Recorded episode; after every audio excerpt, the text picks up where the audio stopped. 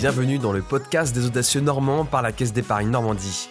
Notre objectif est simple, vous inspirer, vous donner envie d'entreprendre, bref, d'être audacieux. Nous partons à la rencontre des Normandes et Normands au parcours incroyable pour découvrir leur passion. Théo Le Vigoureux, alias Fakir, est un compositeur de 30 ans qui en 10 ans cumule des dizaines de millions d'écoutes. Ensemble, on va parler de se donner pleinement dans un projet de vie. Allez, go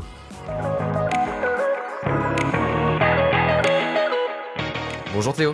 Salut Ambroise. Avec un peu de recul, as-tu l'impression d'avoir écrit ton succès, que tu avais cet objectif et que tu as organisé tous les moyens nécessaires pour y arriver? Écoute, en vrai, euh, moi j'ai plutôt l'impression que c'est arrivé euh, par une espèce de suite de coups de chance ou de, ou de rencontres et tout ça. Moi, c'est pas du tout un objectif que je m'étais fixé à la base de, de, réussir en fait dans la musique. C'est une passion qui m'a jamais quitté, mais en fait, je pense que ça a été euh, grâce aux, aux, copains, grâce aussi au Cargo, la salle de camp, qui m'a vachement accompagné. Euh, qui a permis en fait tout ça, tout, tout, tout cette, euh, tous ces facteurs ont permis euh, ce truc à ce truc d'arriver, à ce succès de m'arriver qui était complètement fou. Et c'est une espèce de rêve de gosse qui s'est réalisé quoi. Oui, donc si c'est un rêve de gosse, il y avait quand même cet idéal. Bah ouais, j'étais un peu. En fait, je m'étais, j'avais fait un peu une croix dessus quand je suis arrivé au lycée parce que je me suis dit c'est un, c'est un rêve qui est inatteignable. Tu vois, moi j'avais ces espèces de fantasmes de, de rockstar, de partir en tournée dans le monde entier, etc. Et et en fait, euh, en fait, j'ai très vite compris que bah voilà, c'était quelque chose euh, qui relevait du, du, du, rêve. Et puis, euh, comme le comme le disait si bien d'ailleurs un compère, Aurel San, dans son documentaire récemment, il a aussi réussi lui à mettre Caen sur la carte de la France. Et je pense que ça nous a vachement tous aidés après tous les artistes qui sont arrivés de la génération d'après comme moi. Est-ce qu'être accompagné est indispensable pour percer? Tu as parlé notamment du cargo. Je pense que c'est être accompagné, c'est une dimension qui est quand même hyper importante euh, maintenant parce que en fait il y a énormément de choses qu'on qu'on peut pas en fait savoir quand on se lance dans un projet musical comme ça. Et euh, je pense notamment à euh, tout ce qui est relié à la scène que ce soit le vocabulaire, que ce soit voilà comment trouver des techniciens en fait qui vont nous accompagner à faire des concerts. Et le live, c'est rigolo parce que autant les médias évoluent, autant euh, la manière de s'adresser au public via les réseaux sociaux, tout ça, ça évolue très très vite. Autant je trouve que le nerf de la guerre encore, euh, si je puis dire, c'est euh, ça reste le live, ça reste la tournée de concerts. Et pour ça, l'accompagnement, c'est c'est pour moi c'est assez essentiel, ouais. Qui sont les autres personnes qui t'ont accompagné sur ton projet Fakir? Je pense que nos audacieux sont curieux de connaître les coulisses d'un tel succès. Alors ouais, bah il y a plusieurs, il y a plein de pôles en fait qui sont euh, qui sont euh, comment dire à pourvoir une fois qu'on se professionnalise. Euh, il y a le, côté organisation de tournée qu'on va appeler donc les tourneurs et ça c'est une c'est une, partie très très importante. On dit aussi un agent par exemple quand on parle d'un agent, généralement on parle du tourneur. Donc lui c'est celui qui va voilà organiser toutes les tournées. Il y a l'éditeur qui va euh, s'occuper des droits d'auteur. Euh, il y a le label, la maison de disques, qui eux s'occupent de la production du CD ou de, l'accompagnement dans la création des albums. Et enfin, le plus près, le disons le, le premier garde du corps, c'est euh, le manager. Et là, pour le coup, c'est euh, celui qui va négocier justement avec toutes ces entités-là et faire en sorte que tout le monde bosse ensemble. moi, j'ai tout ce, tout ce, tout ce monde-là autour de moi. Et c'est parfois un petit peu de, un petit peu de management. Ouais, il y a un truc de ressources humaines assez, euh, assez costaud. C'est à toi d'aller les chercher, ces personnes, ou ils viennent à toi? Bah, Je pense que c'est un petit peu, c'est un peu tout. C'est-à-dire que il y a, quand un projet commence à, à fonctionner un peu, il y a des gens qui vont commencer à venir vers, vers, vers nous. Et puis, c'est là qu'il faut comment dire euh, être euh, prudent et euh, avoir un peu de flair en fait pour essayer de, de, de, savoir qui vient entre les gens qui sont très intéressés par le projet, les gens qui sont là à l'humain en fait avec qui on a un super rapport, des gens qui sont là pour l'argent évidemment il y en a et, et du coup c'est un petit peu des deux. C'est pour ça que c'est aussi pratique de trouver rapidement un manager en, quel, en qui tu as confiance et à qui tu, tu, peux vraiment genre confier ton projet, confier ton bébé, parce que lui va savoir normalement et avoir le, le, le background nécessaire pour, euh, pour trier. À quel moment prends-tu conscience que ton succès a une résonance nationale, que tu fais partie de la scène nationale électro? Eh ben, je pense que c'est c'est un, euh, une espèce d'accumulation de plein de, de, petits signaux. Il y a eu des euh, des comment dire des mises en playlist sur des radios nationales. Par exemple, moi c'était Radio Nova la première à me à me rentrer en playlist. Et, et j'avoue, tout de suite, ça rend le truc un petit peu vertigineux parce que dès que tu as une date programmée, voilà, euh, à Marseille, à Lyon, etc., et que tu vois des gens de la ville venir vraiment pour te voir, il y a quelque chose où tu te dis ah ça y est, c'est en train de, il se passe quelque chose, il y a une dimension un peu plus grande qui se qui, euh, qui se rajoute quoi. Était-ce l'image que tu te faisais de la réussite? Euh, ah, Je sais pas vraiment. Je, je, pense que je n'avais pas vraiment de, d'attente ou de, ou de trucs préconçus sur, cette, euh, sur le côté un peu réussite.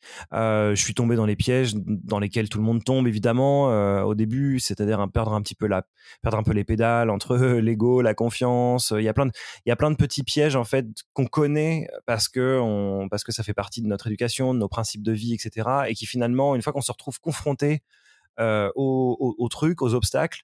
Euh, c'est facile de se, de, se, de se cogner dedans quoi typiquement par exemple un exemple très parlant c'est euh, voilà on sait tous que euh, les labels qui vont te donner plein d'argent euh, pour produire ta musique, c'est souvent pas très bon signe parce que bah voilà, faut pas aller vers l'argent. C'est dès, dès l'enfance dans les, dans les dans les dessins animés de Disney, on en parle.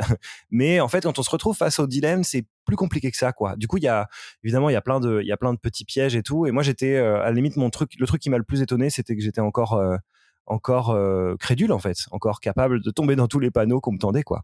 Est-ce qu'on doit rester fidèle à sa région d'origine? Je suppose c'est quand même pas facile de passer euh, voilà d'une ville comme Caen à tout d'un coup avoir une aura euh, nationale. Euh, est-ce qu'il faut continuer à faire des clins d'œil? Tu parlais notamment tout à l'heure de Relsan qui, continue toujours à, être très cher de venir de Caen et, il le place dans ses paroles, il le place dans ses interviews et dans, tout ce qu'il peut faire. Ah, je pense que ça peut ça peut nourrir quelque chose, ouais, parce qu'en fait il y a, y, a, y, a, un truc très comment dire comment comment je pourrais dire ça? Parisiano centré en France en fait. Y a vraiment pas grand chose. On a l'impression que pas grand chose se passe en dehors de Paris, et euh, alors que c'est totalement faux.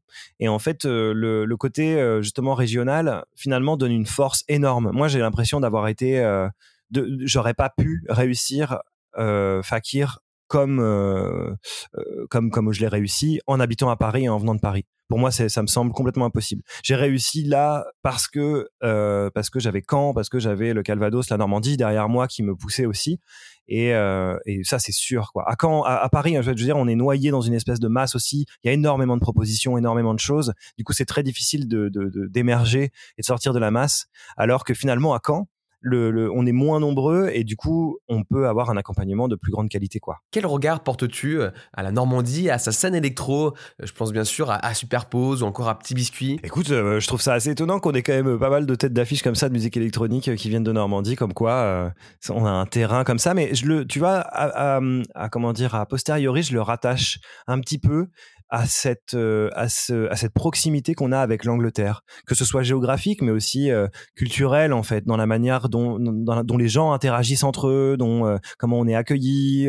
bon, il y a peut-être aussi quelque chose qui qui vient des de la manière de consommer de la bière, mais je veux dire je sais pas, moi je me suis toujours senti très proche de la culture anglaise en, en, musicalement et j'ai l'impression que c'est aussi le cas d'une scène normande au-delà de, même de la musique électronique parce qu'une scène rock très active et, euh, et, je voilà et je me dis du coup c'est euh, nous en tout cas enfin je dis nous j'inclus Mehdi Petit Biscuit et, euh, et Superpose dedans aussi mais euh, j'ai l'impression qu'on est des mecs pas forcément inspiré par la French Touch, par la scène parisienne ou versaillaise même, euh, qui a officié au début des années 90, mais plus justement par la musique anglaise, euh, Ninja Tune, Bonobo, tous ces, euh, tous ces gens-là qui nous viennent d'outre-Manche. Du coup, je fais un peu le rapprochement comme ça. Reprenons depuis le début. Tu as des parents profs de musique. Quelle approche de la musique as-tu? Académique, scolaire, un simple divertissement? Euh, Je dirais, c'est une approche qui est très naturelle et je crois que mes parents sont appliqués aussi à me à, conserver cette cette spontanéité dans mon dans mon apprentissage parce que euh, ils voulaient pas justement que je je tombe dans le dans le côté académique et peut-être un peu disciplinaire, tu vois, du conservatoire. Et euh, je les remercie d'ailleurs pour ça parce qu'en fait moi ça m'aurait, euh, je pense que ça m'aurait coupé tout de suite l'herbe sous le pied euh, en termes de passion. Donc ouais, j'ai une approche toujours, ça a toujours été là et c'est toujours hyper naturel. Il y a jamais il y a jamais quelque chose justement de scolaire ou de ou de, de, de en rapport avec la discipline. C'est toujours une partie de plaisir quoi de me mettre à faire de la musique. Comment gérer la pratique musicale quand on est jeune, très jeune? Est-ce forcément un loisir Un peu cette phrase fais tes devoirs et puis après on verra. Soit tu iras faire du sport, soit tu feras de la musique, tu feras ce que tu veux, mais avant tout gère tes études. Est-ce que toi aussi tu l'as vu comme cela cela où tu as dû, à un moment donné, justement bousculer euh, les préconçus et devoir euh, placer la musique de manière plus importante que tes autres activités? Bah en fait, ça s'est fait très progressivement. Pour ça, c'est cool. C'est que je, suis après le lycée, en fait, j'ai fait une fac de, musicologie à Paris. Donc en fait, la musique et, le scolaire étaient entremêlés et s'entremêlaient de plus en plus. Et en fait, à un moment donné, la, ma pratique musicale personnelle a, a pris le dessus sur sur le scolaire. Mais en fait, je suis même partie de la de la fac avec la bénédiction de mes profs quoi. C'était un petit peu ils me voyaient euh, grandir ils voyaient mon projet euh, devenir de plus en plus professionnel. Et en fait quand je suis parti c'est c'est vraiment ça a été une ça n'a pas du tout été une déchirure. Ça a été vraiment un truc très très naturel au point où tu vois je suis encore invité euh, à la fac du coup à laquelle j'ai été pour faire des, des, conférences ou pour, pour pour témoigner de ma participation etc enfin c'est ça s'est fait très naturellement quoi Comment as-tu réussi à créer une œuvre, c'est-à-dire à faire des compositions qui avaient un lien, un message à faire passer, un tout cohérent? Oh là là, c'est une, question super vaste. Je pense que je l'ai pas, euh, l'ai pas totalement euh, réfléchi, je l'ai pas totalement mentalisé. C'est encore, d'ailleurs, encore un petit peu mystérieux pour moi. C'est-à-dire que c'est quelque chose qui vient, je pense, d'au-delà du mental et euh, du coup quand je me mets à faire de la musique quelque chose sort de moi d'ailleurs c'est assez intéressant parce qu'en fait j'ai essayé de faire autre chose. J'ai essayé de faire euh, euh, un autre style de musique, autrement, en, me tordant, en me forçant pour euh, jouer d'un autre style, faire autre chose. Et ce que j'ai remarqué, c'est qu'en fait, j'étais mal, j'étais malheureux, j'étais triste de faire ça, et que le naturel revenait un peu comme un comme un élastique, et que voilà, si je réfléchis à rien, je fais du fakir, quoi. Quel conseil donnerais-tu à un audacieux normand qui nous écoute et qui souhaite se lancer dans une carrière artistique? Eh ben, euh, ouais, c'est, vrai qu'il y a un truc compliqué. Alors, euh, je vais faire deux, euh, je vais la faire en deux, en deux parties, cette réponse. Il y a une partie relou qui va être enfilez-vous la théorie musicale. Voilà, ça c'est un point qui est un peu chiant, un peu académique et tout. Mais en fait, moi, justement, je suis passé par là. C'est un petit peu galère, mais il suffit quoi de 5, 6 ans de solfège. On peut y aller tranquillement.